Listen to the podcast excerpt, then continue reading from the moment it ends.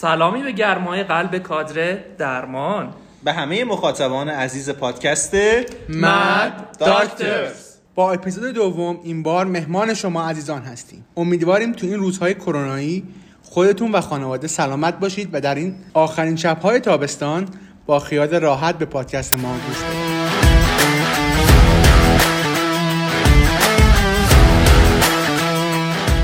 این اپیزود هم مثل اپیزود قبلی از 3 قسمت تشکیل شده. قسمت اول میزگرد خاطرات دانشجویی، قسمت دوم گفتگوی دوستانه با استاد بزرفشان متخصص قلب و عروق، قسمت سوم ادامه خوانش کتاب جراح دیوانه. با توجه به اینکه نتایج کنکور به زودی میاد و بحث انتخاب رشته داغ میشه، تصمیم گرفتیم تو این اپیزود از خاطرات دانشجوییمون براتون بگیم تا بیشتر با رشته پزشکی و حال و هواش آشنا بشید. خیلی ها تصور متفاوتی از دانشگاه دارن. خیلی ها که تو سال کنکور فشار زیادی رو تحمل کردند، حالا با وارد شدن به دانشگاه فکر میکنن اصل راهو طی کردن و اگه کسی قبل از اسمشون پیشوند آقا و خانم دکتر رو به کار نبره، به تیریج قباشون برمیخوره.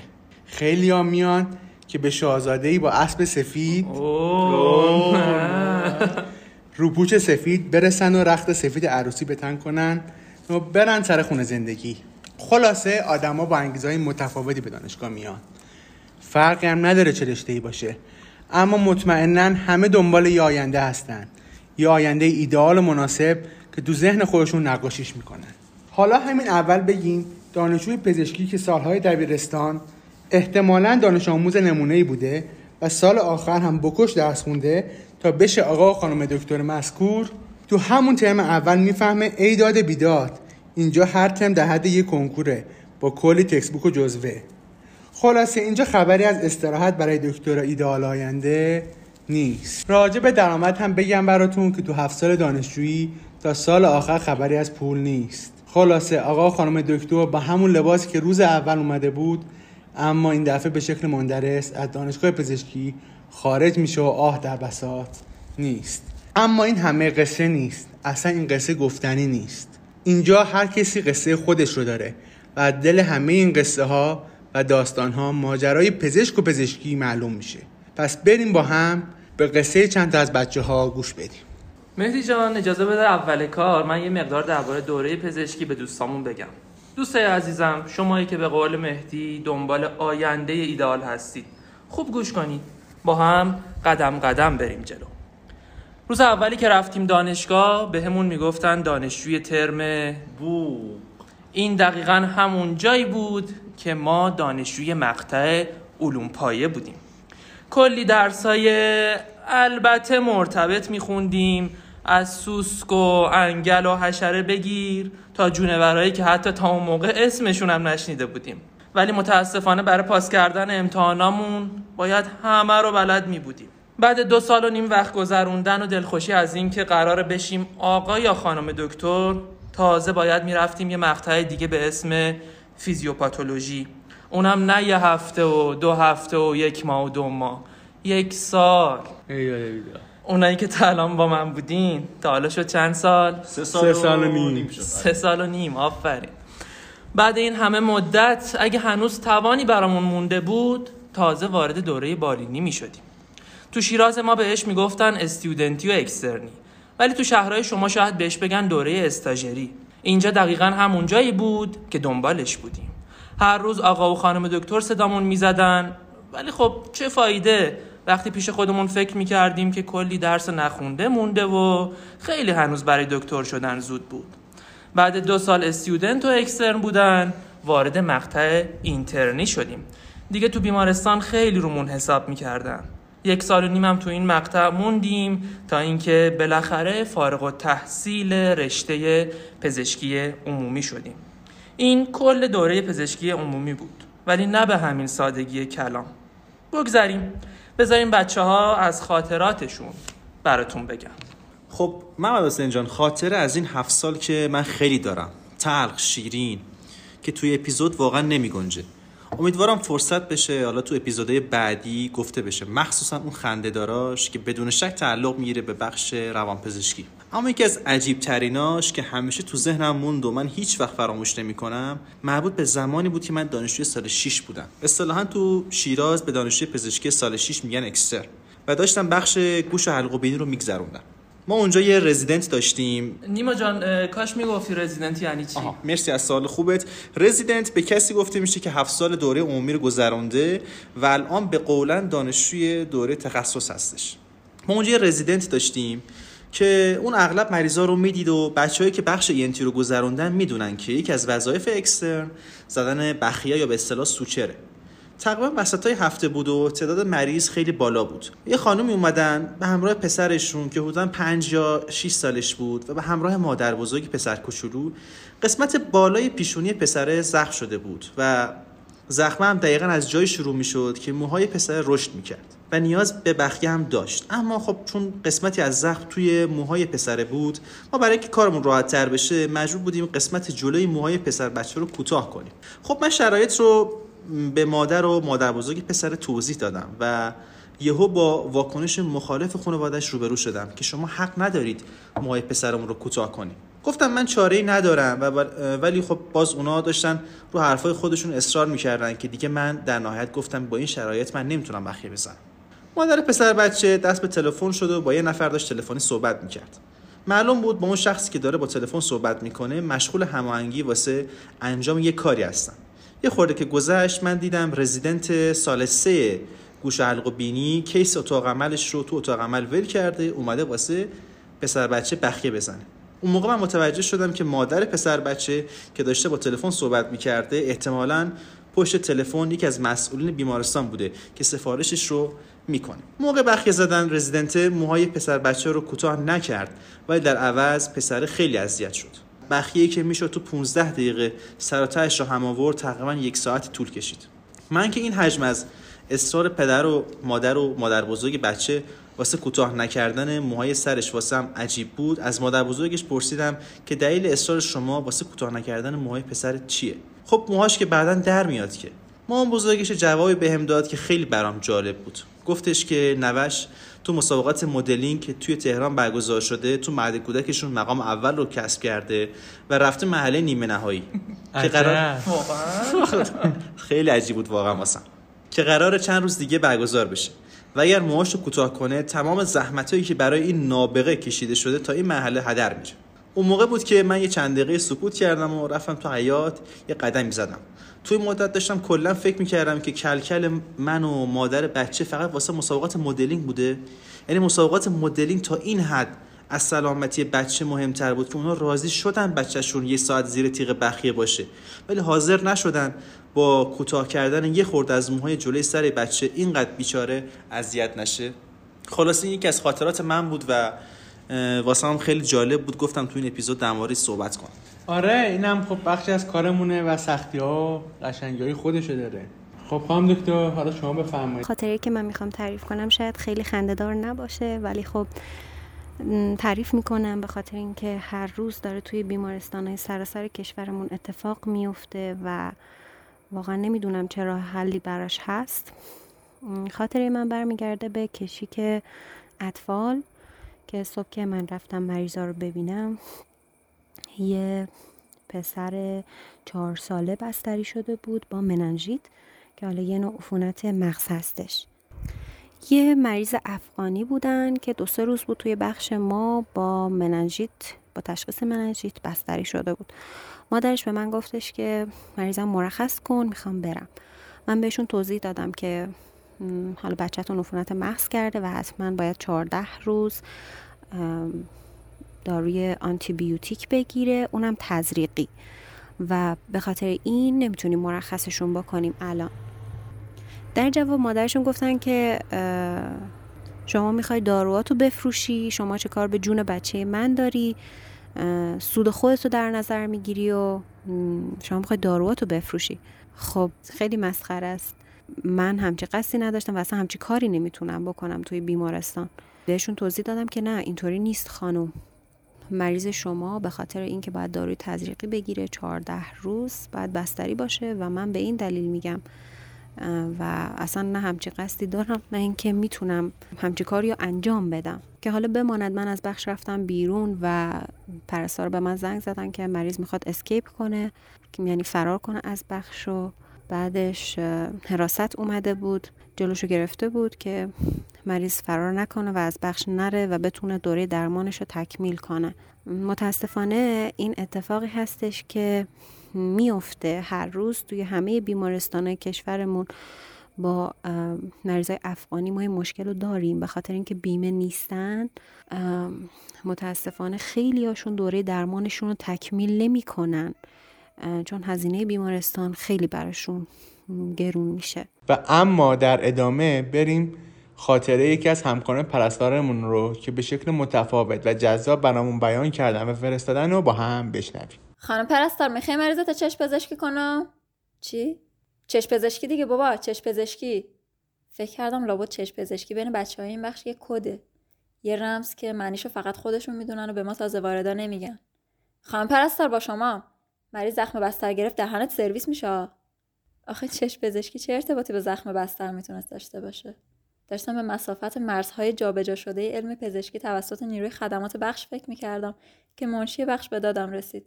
چشم پزشکی نه آقای فلانی، چنج پوزیشن. چند ثانیه سرشو خاروند و سعی کرد تکرار کنه. چنج پوزیشن، چنج پوزیشن. بعد از 3-4 بار تلاش با ناامیدی برگشت سمت من که تازه داشتم دومی کشیکمو توی آی سی یو میگذروندم. اما خو چیای یاد نمیگیرم بابا، تو خودت بفهم چی میگم دیگه.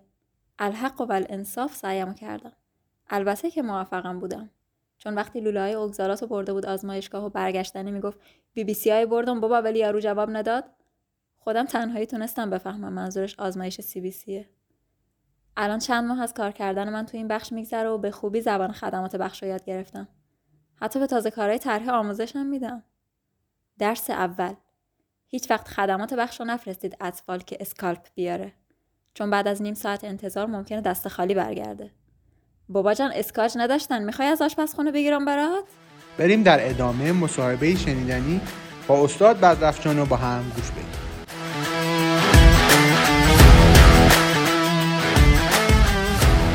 تو این قسمت ما میخوایم در مورد یکی از شایع‌ترین علتهای مرگ و میر در دنیا صحبت کنیم و اون چیزی نیست جز بیماری‌های قلبی عروقی و اختصاصاً سکته‌های قلبی یا به اصطلاح MI.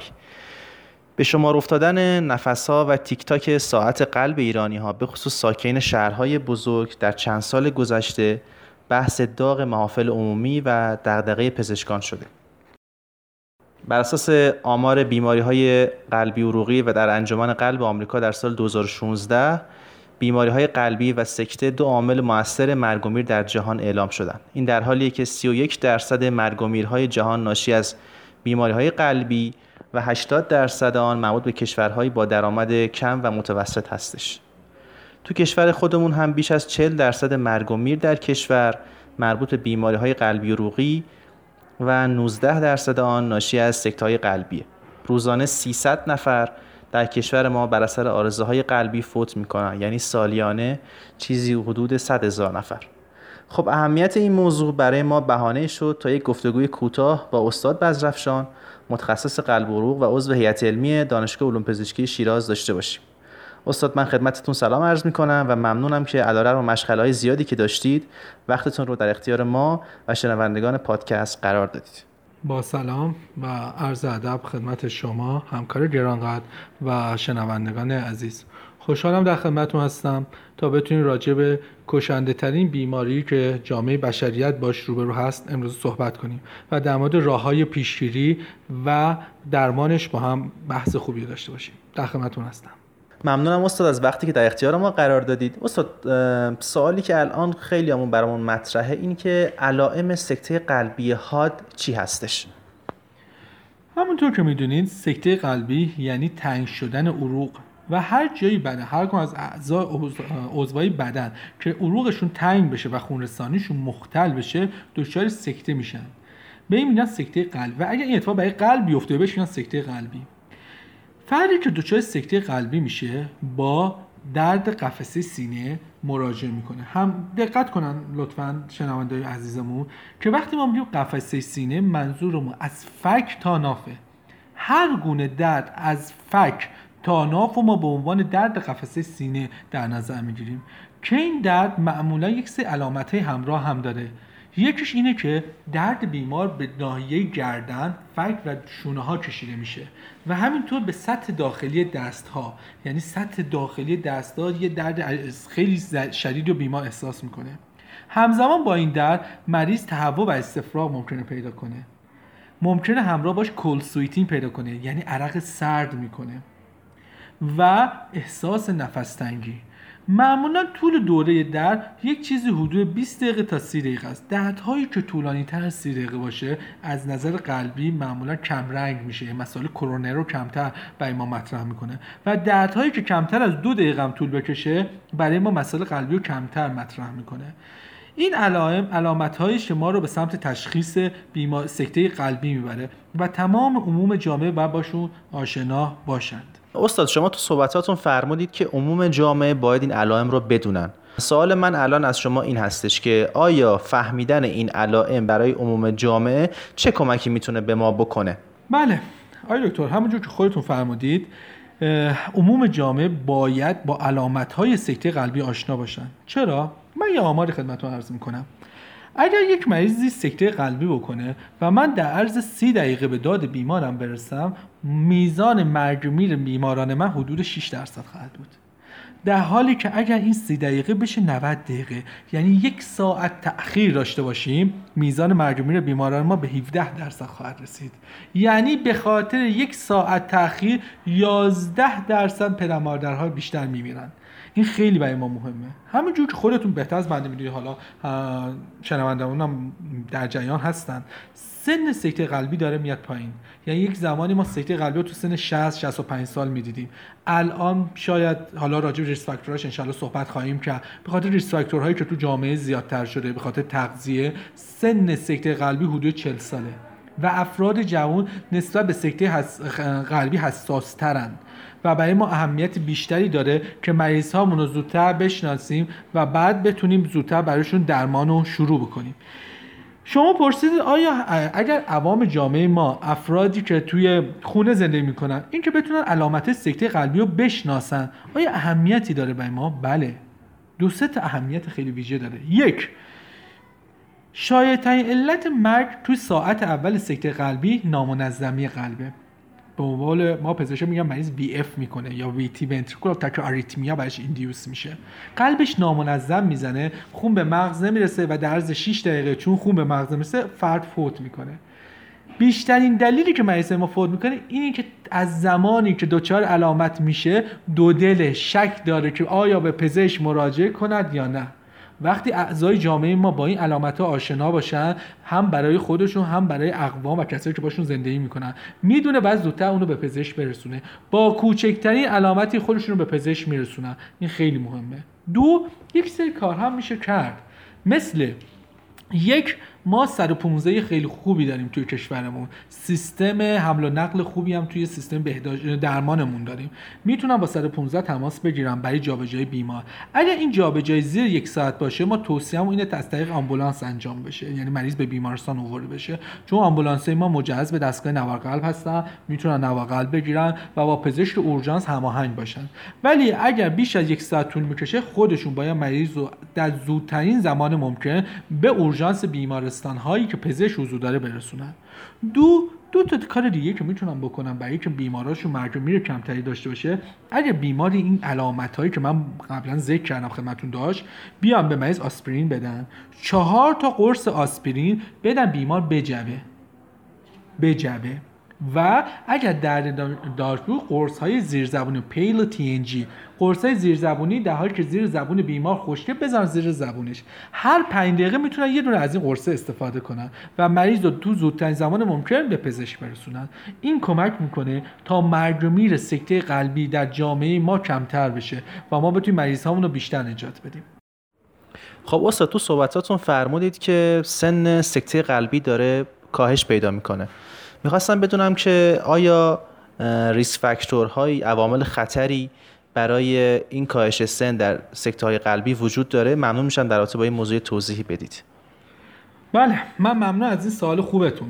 دقیقاً دلیلی که سن سکته قلبی و تمام بیماری‌های سکته، یعنی چه سکته مغزی، چه سکته قلبی و بقیه‌شون کاهش پیدا کرده، افزایش ریسک فاکتورهای مداخله‌ای که باعث ایجاد آتروسکلروز میشن هست. از اونا میتونم اسم ببرم: 1 فشار خون، 2 هایپرلیپیدمیا، 3 چاقی، 4 تغذیه نامناسب، 5 استرس هایی که تو جامعه وجود داره.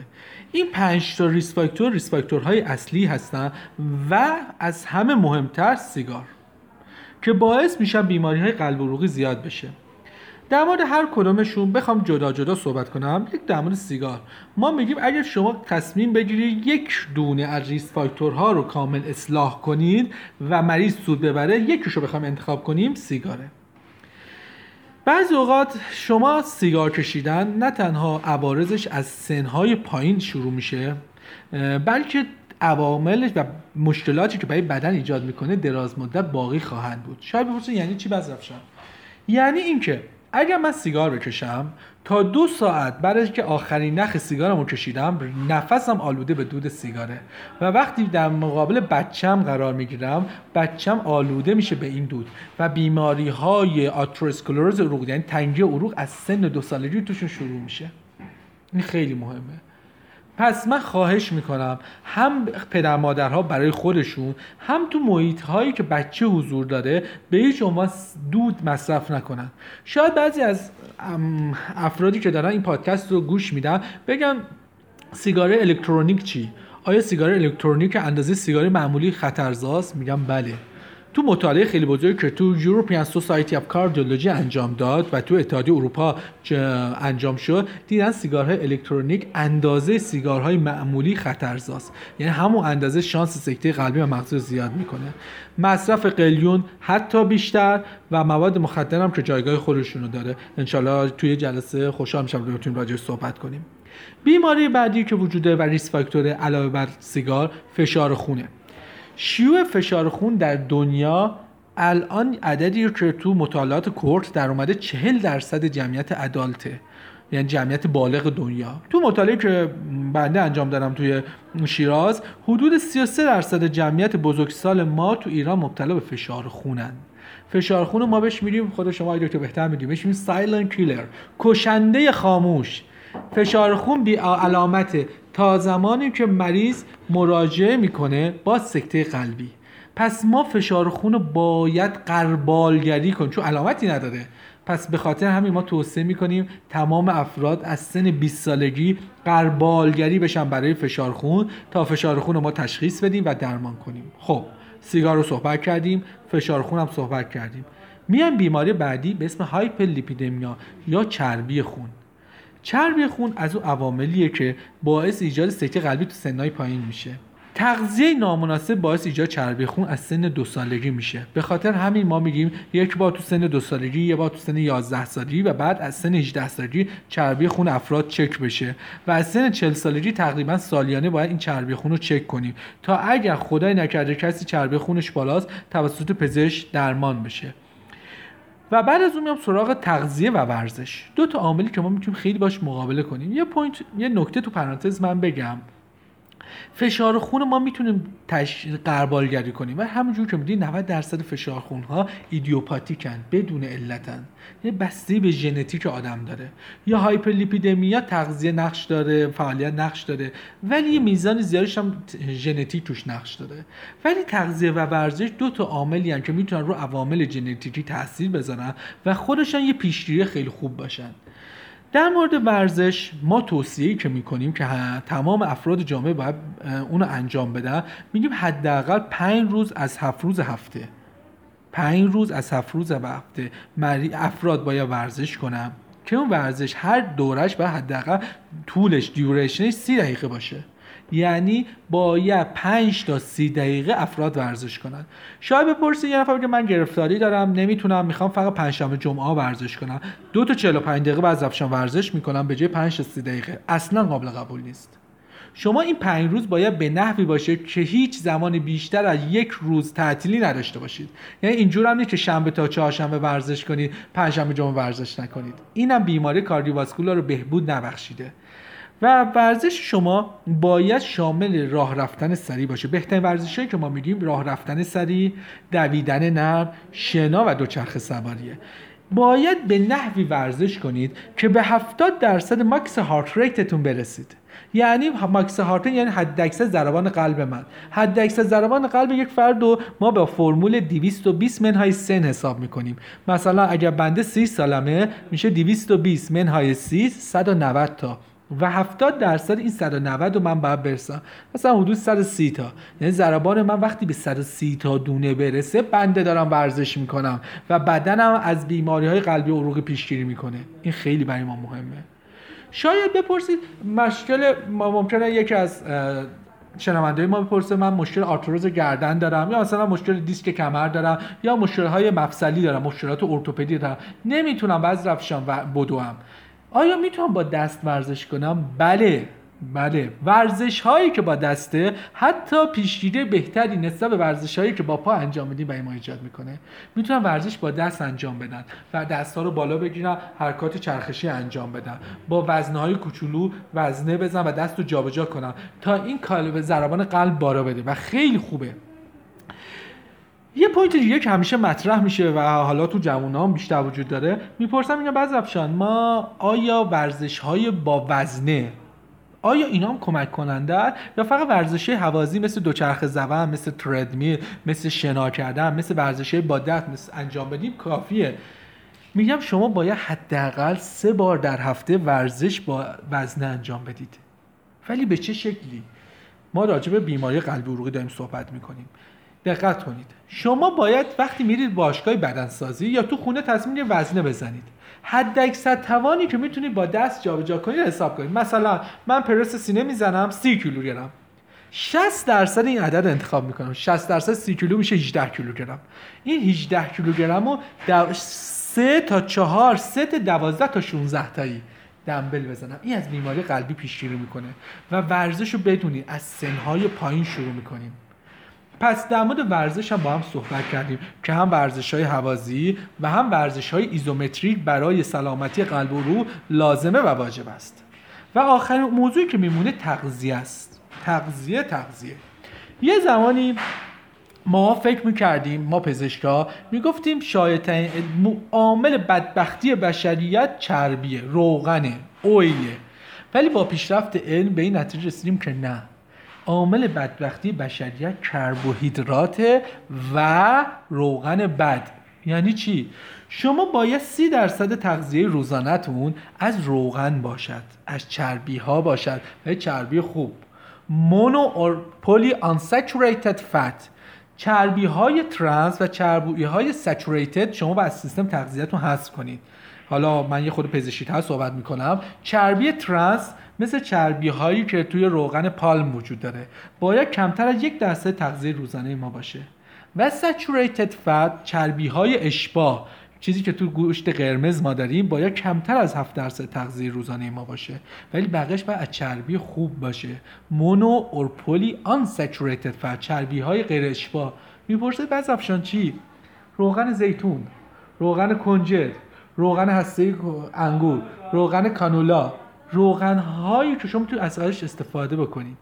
دلیلی که ما میگیم مثلا توی مصرف پروتئین ها، همونجور که میدونید آقای دکتر، پروتئین ها رو ما محدودیت نمیذاریم، میگیم همه افراد باید 1 گرم پر کیجی پر دی پروتئین مصرف کنن. ولی برای قلب و عروق باید پروتئینی مصرف کنن که چربی که توش خوب باشه. مگه پروتئین های گوشت چربی داره؟ بله. مغز رون گوساله 50% چربیه و چربی بدی هم هست. به خاطر ما میگه از ماکیان استفاده کنید و ماهی. به خاطر همین ما پیشنهادی که میکنیم میگیم 30% تغذیه تمام بیماران ما از روغن باشه. روغن زیتون با سالاد. غذا میتونن سرخ کنن، آره، با روغن کانولا میتونن سرخ کنن، ولی روغن های جامد نمیتونن. و 70%ش باید از کربوهیدرات باشه. از چه کربوهیدراتی؟ از کربوهیدرات هایی که جذب راحتی نداره، یک کربوهیدرات ساده نباید باشه. من نمیخوام خیلی سخت صحبت کنم. کربوهیدرات هایی که جذبشون راحت نباشه. یعنی چی؟ یعنی کربوهیدرات هایی که فیبر باشونه. از نون استفاده کنیم جای برنج، از نونهای تیره استفاده کنیم که میزان فیبرشون زیاده، چون گلایسمی لودی و گلایسمی ایندکس زیادی ندارن، تو معده زیاد جذب نمیشن. ما هر موقع مریض میاد پیشم میگه بزرفشان چیکار کنم، میگم نون بهتر از برنجه. بین نونها نونهای تیره مثل نونهای سنتی که ما داریم، نون سنگک بهتر، نونهای سفید رنگه. 70% تغذیه کربوهیدرات، 30% از اویل. این میزان کل تغذیه روزانه شماست. در کنار اون باید میزان سبزیجات زیادی مصرف کنه. سبزیجات تازه باید 5 وعده روزانه ما رو شامل بشه. میوه چی؟ میوه ما توصیه‌ام اینه روزی 1 عدد میوه بخوری. آیا بین میوه‌ها فرق وجود داره؟ واقعیتش نه. ولی حواستون باید باشه از مصرف گوشت قرمز بیشتر از 2 بار در هفته، مصرف روغن‌های جامد و روغن‌های حیوانی و مصرف کربوهیدرات مایع جلوگیری کنیم. خب گوشت قرمز رو همه میدونن، مصرف کربوهیدرات مایع رو شاید بپرسی بزرفشان چی هست؟ روغن هم ما همه میدونیم. کربوهیدرات مایع مثلا من میرم از یه تیک‌اوی هات چاکلت میگیرم، شربت بهلیمو میخورم. اینا کربوهیدرات ها، میگن نوشیدنی های شیرین، اینا ممنوعه. اینا نوشابه و پپسی، بله همینو بعدش می‌خواستم میشدم. اینها بیماری های آتروسکلروز از همه بدتر افزایش، این ریسک رو به تو ناگهانی چندین برابر میکنه. به هیچ عنوان نوشیدنی های شیرین مایع نباید بخوریم. همونجور که خودتون گفتین نوشابه. حتی بحث میکنن، شاید بگی بزرفشان همونجور که ما هم آمدیم، قند اعتیاد آوره، یا بدن دیپندنت میشه، وابسته میشه روش. چه کار کنیم؟ من عادت کردم نوشابه بخورم، عادت کردم نمیدونم یه نوشیدنی صبح تا صبح رو میشم نسکافه بخورم. اینا راه حل داره ای دکتر؟ سر نوشابه ما توصیه میکنیم ابتدا به سمت مثلا شربت آب لیمو برن، یا آب لیمو، آب خنک و شیرین کننده صنعتی مثل ساخارین برای کوتاه مدت استفاده بکنن تا یواش یواش بتونن اون ساخارین هم بزنن کنار به عنوان پلی برای ترک قند. و حتی در مورد نسکافه که من میدونم تو جامعه پزشکی هم زیاد استفاده میشه و الان تو جامعه ما وجود داره، ما توصیه‌مون اینه بدترین چیزی که وجود داره، ما میدونید سازمان بهداشت جهانی 6 تا غذا رو اسم برده که باعث افزایش مرگ و میر میشه. یکیش همین کافی میتایی که ما استفاده میکنیم، پودرهای سفید رنگی که با ما شیر نسکافه استفاده میشه. شما به هیچ عنوان نباید از این استفاده کنید، چون روغن پالمه، این شیر نیست. به مریضامون توصیه میکنم، به افراد توصیه میکنم برای که طول عمر بیشتری داشته باشن از شیر ساده و دانه‌های و نسکافه استفاده کنن. این جالب شد. حالا شو از بحثمون میاد فاصله بگیریم. میپرسه بحث شد نسکافه، من همیشه فکر میکنم قهوه بهتره. خود من همین دیدو داشتم تا این مقاله خیلی بزرگ در اومد. ما میدونیم که نسکافه رو اینجوری تولید میکنن، قهوه رو خرد میکنیم، تو آب حل میکنن، از کاهه صافی عبور میدن، میذارن قندیل ببره، خردش میکنن، میشه قهوه فوری یا همون نسکافه. این دونه ها چون که از کاهه صافی رد میشه، کلسترول کمتری داره، رو طول عمر تاثیر بهتری داره. اینا مواردیه که ما باید مد نظر قرار بدیم. و آخرین 2 پوینت آخری که بنده اشاره میکنم خدمتتون، مصرف نمک و مصرف پتاسیمه. در مورد نمک، متاسفانه کشور ما از اون کشوری که میزان مصرف نمکش خیلی زیاده. چرا؟ چون که ما اکثرا برنج مصرف میکنیم و نون، و برنج رو برای سفید کردن نمک از استفاده میکنن، و تو نونی هم که تولید میکنیم حجم نمک زیاده. شما میدونید ما یه چیزی حدود 1.5 گرم سدیم پر دی میتونیم بخوریم، یه چیزی حدود 3.5 تا 5 گرم پر دی در روز نمک میشه.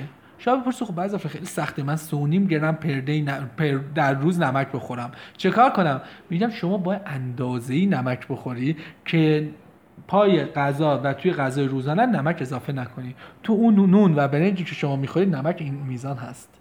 من دیدم بعضی جا تبلیغ میکنن دکتر که میگن این نمک رو نمیدونم دریاست، نمک رو کوه، این فرق میکنه. هیچ فرقی نمیکنه. بحث سدیمه و تمام این نمک‌ها سدیم دارن. شما باید میزان مصرف سدیم رو محدود کنید و هیچ زمانی سر سفره‌تون نباید نمک حضور داشته باشه. و این تغذیه، عادت به نمک از سن کودکی شروع میشه. شما این تغذیه رو از غذاهایی که برای بچه شروع میکنید باید داشته باشید. از اون ور میگم پتاسیم، هر چی پتاسیم بیشتر طول عمر بیشتر. میگه بزرفشان پتاسیم تو چی بخوریم خوبه؟ هممون میدونیم اینو شنیدیم میگن گوجه. گوجه خیلی خوبه. گوجه خیلی خوبه. شما مصرف یک دونه گوجه در روز باعث میشه هم برای میزان پتاسیم تأمین میکنه هم املاح دیگه.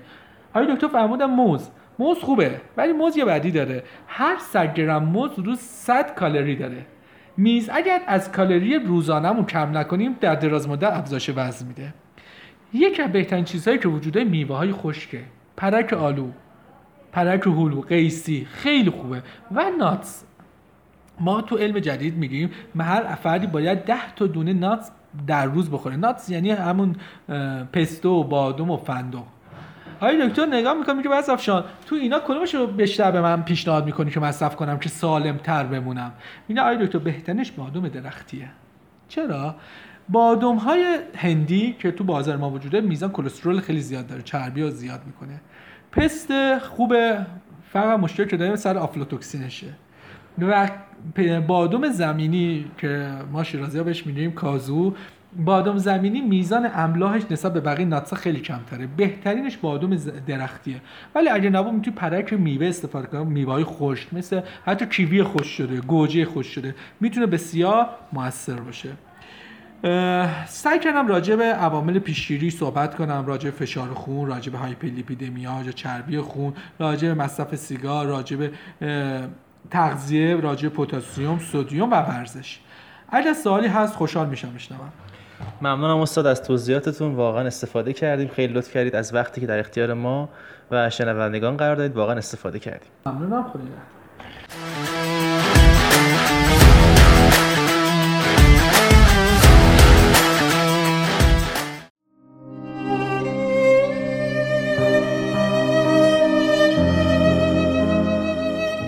کتاب جراح دیوانه، اثری از یورگن توروالد، ترجمه ذبیح الله منصوری.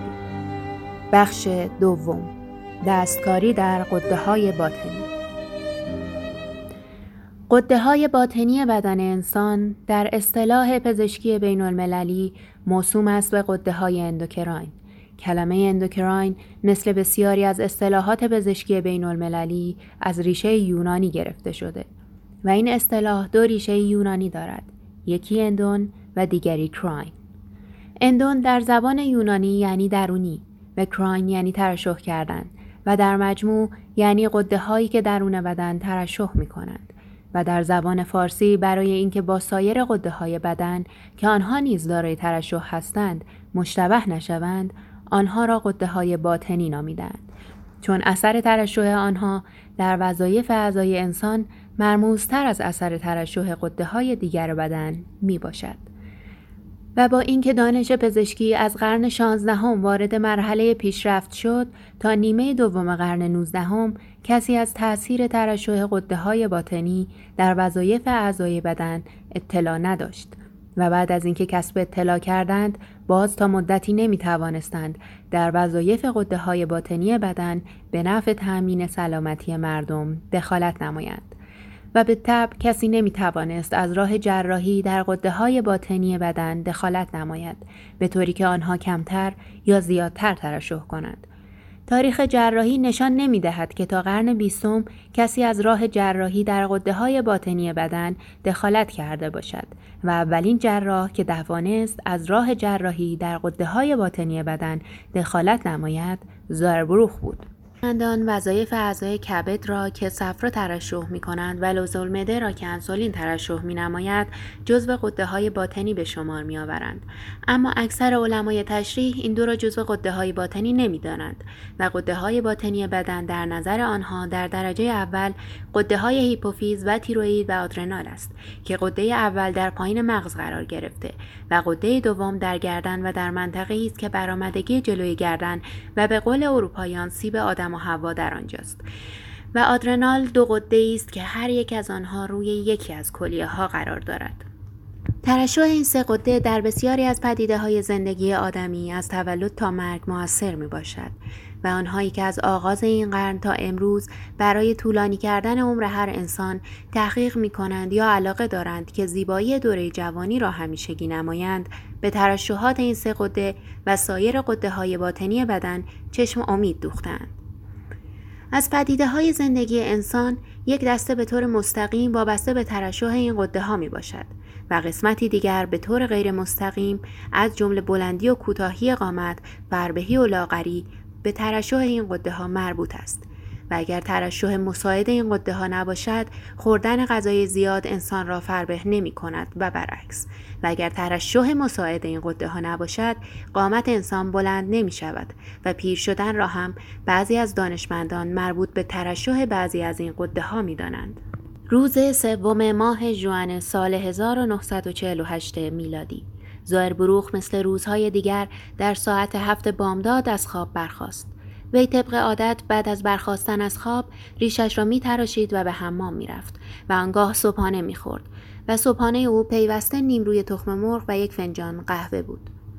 عادت خوردن تخم مرغ در بامداد از دوره کودکی در زاربروخ پیدا شد، چون والدین وی کم بضاعت بودند و در آلمان تخم مرغ ارزان‌ترین غذاها بود و طبقه کم بضاعت آلمان هنگام صبحانه تخم مرغ می‌خوردند. در آن روزهای بعد از جنگ، تخم مرغ در برلین شرقی که مسکن زاربروخ بود، جیره بندی شده بود و آن جراح بزرگ که نمی‌توانست صبحانه دیگر بخورد، به روز یک تخم مرغ اکتفا می‌نمود. زاربروخ بعد از خوردن صبحانه به طرف بیمارستان رفت تا به کارهای روزانه مشغول شود و در بامداد آن روز بایستی مردی به اسم هنریخ گریف را که 39 سال از عمرش می‌گذشت و هنرپیشه بود، مورد عمل قرار بدهد. هر بامداد در بیمارستان شاریتی دستیار قدیم زاربروخ دستور می‌داد اتاق عمل را آماده کند و وقتی زاربروخ وارد قسمت جراحی می‌شد، همه چیز برای عمل آماده بود و در آن روز غیر از دستیار قدیم، دستیار جدید زاربروخ هم که گفتیم درباره انتخاب وی ایراد می‌گرفتند حضور داشت و بیمار را که غده‌ای در قسمت تحتانی مغز داشت و زاربروخ بایستی آن غده را خارج می‌کرد، به اتاق عمل بردند و زاربروخ به کمک کارکنان قسمت جراحی لباس کار پوشید و دستکش ضد عفونی شده جراحی به دست کرد و وارد اتاق عمل شد. از شرح اتاق جراحی و کسانی که بایستی هنگام عمل جراحی در این اتاق حضور داشته باشند و هر یک وظیفه‌ای را بر عهده بگیرند می‌گذریم، چون امروز با توسعه تلویزیون و اینکه تلویزیون‌ها اغلب منظره اتاق‌های عمل را به نظر بینندگان می‌رسانند، همه می‌دانند که در یک عمل جراحی بزرگ اتاق عمل چه شکل دارد و چه کسانی در آنجا حضور دارند. آن روز بعد از اینکه بیمار را بیهوش کردند، در حالی که دو دستیار قدیم و جدید در طرفین جراح بزرگ قرار گرفته بودند، زاربروخ عمل را شروع کرد. دست‌های آن مرد 72 ساله هنگام عمل جراحی طوری با سرعت حرکت می‌کرد که پندار یک نوازنده 20 ساله و انگشتان خود مشغول نواختن چنگ می‌باشد و غده مضر و زائد که در مغز بیمار بود با دست جراح بزرگ از مغز خارج شد و در ظرف زباله افتاد و لحظه بعد دستیاران قدیم و جدید که چشم از ناحیه عمل برنمی‌داشتند ناگهان دیدند که کارد به سوی غده هیپوفیز رفت. آن عمل جراحی ربطی به غده هیپوفیز نداشت و جراح نبایستی به غده مذکور دست می‌زد. اما با اینکه دستیاران قدیم و جدید دیدند که کارد به طرف غده هیپوفیز رفت و عمل آن غده را بیمورد می‌دانستند، لب به سخن نگشودند و یادآوری نکردند که نباید به آن غده دست بزنند. تا کسی دانشجوی دانشکده پزشکی نباشد و دوره تحصیل و آنگاه کارآموزی جراحی را زیر دست استاد نگذراند و سپس دستیار یک جراح بزرگ نشود، نمیتواند بداند که احترام کسانی که زیر دست یک جراح بزرگ کار میکنند برای او در کارهای علمی و جراحی چقدر است. یک استاد جراح در نظر شاگردان یا دستیارانش چون خدای قادر و متعال است و به مخیله یک دانشجو حتی یک دستیار نمی گنجد که به یک استاد جراح ایراد بگیرد. به این جهت دو دستیار با اینکه دیدند کارد جراحی استاد نبایستی به غده هیپوفیز برود و مزاحم آن غده شود، تذکری به وی ندادند و ایرادی نگرفتند، چون زاربروخ را در علم و عمل دانا و توانای مطلق می دانستند و فکر می کردند که عمل کردن روی غده هیپوفیز به وسیله آن استاد نابغه مبتنی بر مصلحتی است که آنها از آن اطلاع ندارند. عمل جراحی خاتمه یافت و دستور بستن زخم از طرف استاد صادر شد. رسم جراحان بزرگ این است یا این بود که بلافاصله بعد از خاتمه یافتن عمل جراحی از اتاق عمل خارج می شوند و دستکش جراحی را از دستها بیرون می آورند و در ظرف زباله می اندازند، چون مرتبه خود را برتر از این می دانند که پس از خاتمه عمل در اتاق جراحی خود را برای بستن زخم معطل کنند و زخم را دستیاران آنها با کمک کسان دیگر که در اتاق عمل حضور دارند می بندند. اما زاربروخ بعد از خاتمه عمل بیدرنگ از اتاق جراحی خارج نمیشد و توقف میکرد تا اینکه زخم به وسیله پانسمان پوشانیده شود و پس از اینکه زخم پوشانیده شد هنوز بیمار بیهوش بود و هنگامی که او را از اتاق عمل خارج میکردند به دستیاران گفت برای به هوش آوردن او عجله نکنید. بیمار بعد از 4 ساعت که از انتقالش از اتاق عمل به اتاق استراحت گذشت به هوش آمد بدون اینکه احساس دردی در سر بکند. عملی که زاربروخ به انجام رسانید در مغز بیمار بود و آدمی تمام دردها را به وسیله مغز احساس می نماید و اگر امکان داشته باشد که یک انسان بدون مغز زنده بماند و مثل آدمی عادی به زندگی ادامه دهد هیچ نوع دردی را احساس نخواهد کرد و این یکی از واقعیت‌های حیرت انگیز است که گرچه آدمی تمام دردها را توسط مغز احساس می کند ولی خود مغز در مورد جراحاتی که بر آن وارد می آید بدون احساس است، یعنی درد را احساس نمی کند و چون مرکز هوش و شعور می باشد و بیش از تمام سلول های بدن انسان هوش دارد، همین که حس کرد مرگ انسان نزدیک است دیگر به وسیله اعصاب حساس رنج ناشی از درد را به انسان نمی چشاند، زیرا می داند که چون مرگ نزدیک است ضرورت ندارد که آدمی را از درد دچار رنج کند تا به مجبور شود از مرگ ممانعت نماید.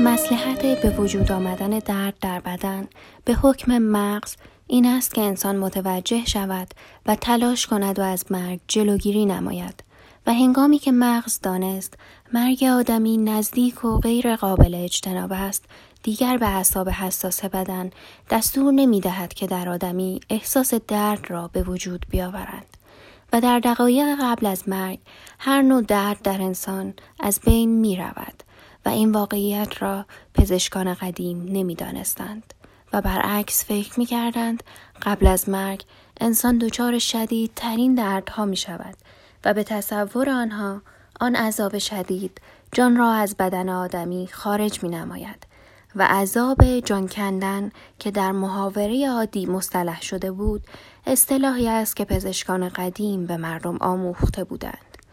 چون مغز از هیچ جراحت احساس درد نمی نماید، هنریخ گریف پس از اینکه به هوش آمد در مغز خود احساس درد نکرد، لیکن آن کس که مورد عمل جراحی در مغز قرار می گیرد در یک قسمت از عضلات بدن هم مورد عمل واقع می شود و پس از اینکه به هوش آمد در عضلات احساس درد می نماید. اما دست ماهر زاربروخ عضلات هنرپیشه را طوری بریده بود که وی از ماهیچه ها نیز احساس درد نمی کرد.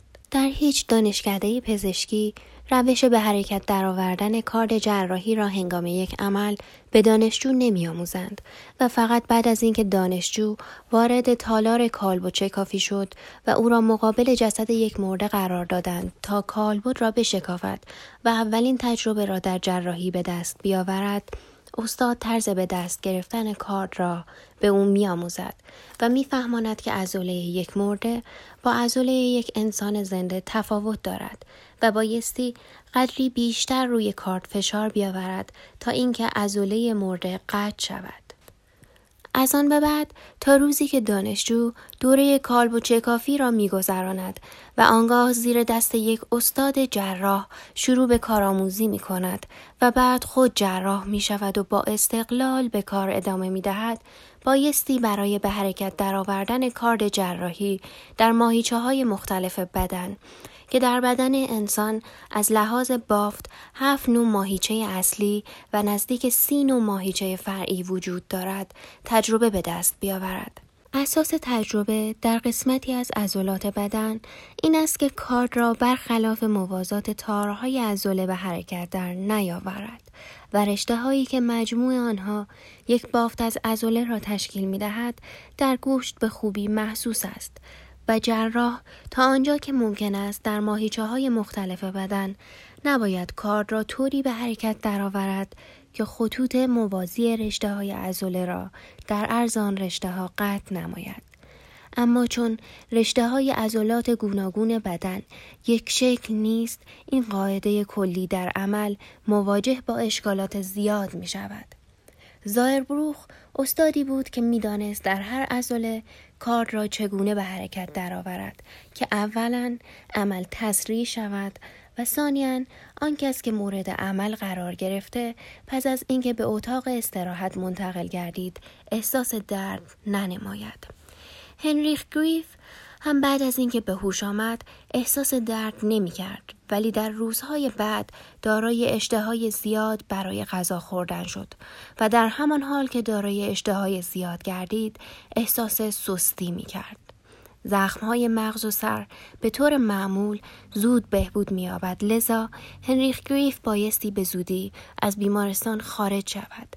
اما چون احساس سستی زیاد می‌کرد و آن سستی بعد از عمل جراحی مغز یک حال غیرعادی می‌نمود و بر حسب قاعده نمی‌بایستی وی آنطور سست شود، او را از بیمارستان مرخص نمی‌کردند. افزایش غیرمنتظره اشتهای آن مرد سبب حیرت و آنگاه ناراحتی کارکنان بیمارستان شاریتی شد.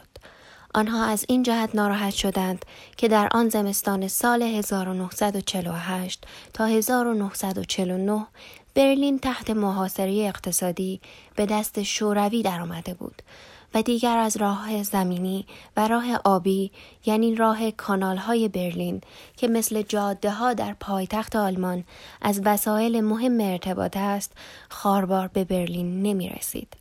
گرچه برلین شرقی از لحاظ اداری و خاربار وضع مخصوص داشت و محاصره برلین اثری نامطلوب در جیره غذایی سکنه برلین شرقی نمینمود و مردم برلین شرقی همچنان جیره غذایی خود را دریافت می‌کردند، اما تا روزی که برلین از طرف دولت شوروی محاصره نشده بود، هر روز مقداری زیاد خاربار از برلین غربی به برلین شرقی می‌رفت و در بازار آزاد برلین شرقی به فروش می‌رسید. و آنهایی که پول داشتند و می‌خواستند غذای بیشتر و بهتر بخورند در بازار آزاد خاربار خریداری می‌کردند. دیواری که امروز بین برلین غربی و برلین شرقی وجود دارد در آن روزگار نبود و با آنکه فروش کالاهای برلین غربی را در برلین شرقی ممنوع کرده بودند، اما در پنهان به فروش می‌رسید. اما بعد از اینکه برلین غربی تحت محاصره اقتصادی قرار گرفت، بازار آزاد خاربار برلین شرقی تعطیل شد. در بیمارستان شاریتی چند بیمار بودند که می توانستند از بازار آزاد خاربار خریداری کنند، اما بعد از تعطیل بازار آزاد دیگر خاربار به آنها نرسید. هنریخ گریف هنرپیشه هم نمیتوانست از بازار آزاد خاربار به دست بیاورد. خارباری که به بیمارستان داده میشد محدود بود، اما اشتهای هنریخ گریف نامحدود و کارکنان بیمارستان متعجب بودند چرا آن مرد که از غذا خوردن سیر نمی شود با وجود این همه خوردن اینقدر سست است که حتی برخاستن از تخت خواب هم برای وی زحمت می باشد. در صورتی که غذای زیاد که در بدن تولید انرژی می‌نماید بایستی سبب قوت شود یا لااقل آنقدر نیرو به وجود بیاورد که آن مرد بتواند به راحتی از تخت خواب فرود بیاید. یک روز که هنریخ گریف از تخت خواب فرود آمد و خود را در آینه دید، با شگفت متوجه شد که قدش بلند شده است. زنگ زد و پرستار بیمارستان آمد. بیمار به او گفت آیا می‌بینید که قد من چقدر بلند شده است؟ زن پرستار نظری به سراپای گریف انداخت و گفت من متوجه نمی‌شوم که قد شما بلند شده باشد. بعد از اینکه پزشک کشیک بیمارستان طبق معمول تمام مریضخانه‌ها در بامداد وارد اتاق بیمار شد، هنریخ گریف به او هم گفت که قدش بلند شده است. پزشک که حس کرد گفته آن مرد نباید ناشی از خیالات و اوهام باشد، به پرونده وی مراجعه نمود. در پرونده طول قامت آن مرد را 1 متر و 73 سانتی متر نوشته بودند، ولی بعد از اینکه قامتش را اندازه گرفتند معلوم شد که طول قامتش 1 متر و 78 سانتی متر می باشد و در عرض آن مدت کوتاه 5 سانتی متر بر طول قامتش افزوده شده است که این امر در 39 سالگی یک واقعه خارق العاده به شمار می آید، زیرا بلند شدن قامت انسان دوره‌ای به خصوص دارد و بعد از اینکه آن دوره گذشت دیگر قامت آدمی بلند نمی شود و در دوره سالخوردگی بر اثر کاهش موادی که مصالح اصلی استخوان‌های بدن را تشکیل می دهند حتی ممکن است از طول قامت انسان کاسته شود. گزارش پزشک کشیک به اطلاع رئیس بیمارستان شاریتی رسید و خود او که گزارش را باور نکرده و تصور نموده بود اشتباه است، در صدد تحقیق برآمد و معلوم شد که بدون تردید در مدت کوتاهی که از عمل بیمار گذشته 5 سانتی متر بر طول قامت هنریک گریف افسوده شده و ناراحتی و خستگی وی هم به احتمال نزدیک به یقین مربوط به همان واقعه است. چند روز که از این جریان گذشت، افزایش قد بیمار از 5 سانتی متر گذشت و به 7 و 8 سانتی متر رسید، به طوری که تخت خواب هنریک گریف برای او کوتاه شد.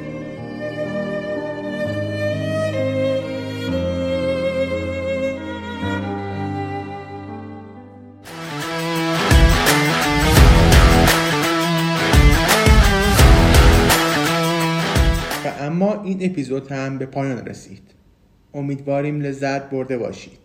من مهدی طباطبایی به همراه همکارانم محمد حسین سلامی، نیما رحیمی، سمانه رستمی، ملودی واردی، زهرا واردی به همراه مهمان پرستارمون خانم رضوان معینی در بخش خاطرات و استاد گرانقدر دکتر حامد بزرفشان در بخش گفتگو این اپیزود رو تقدیم شما کردیم.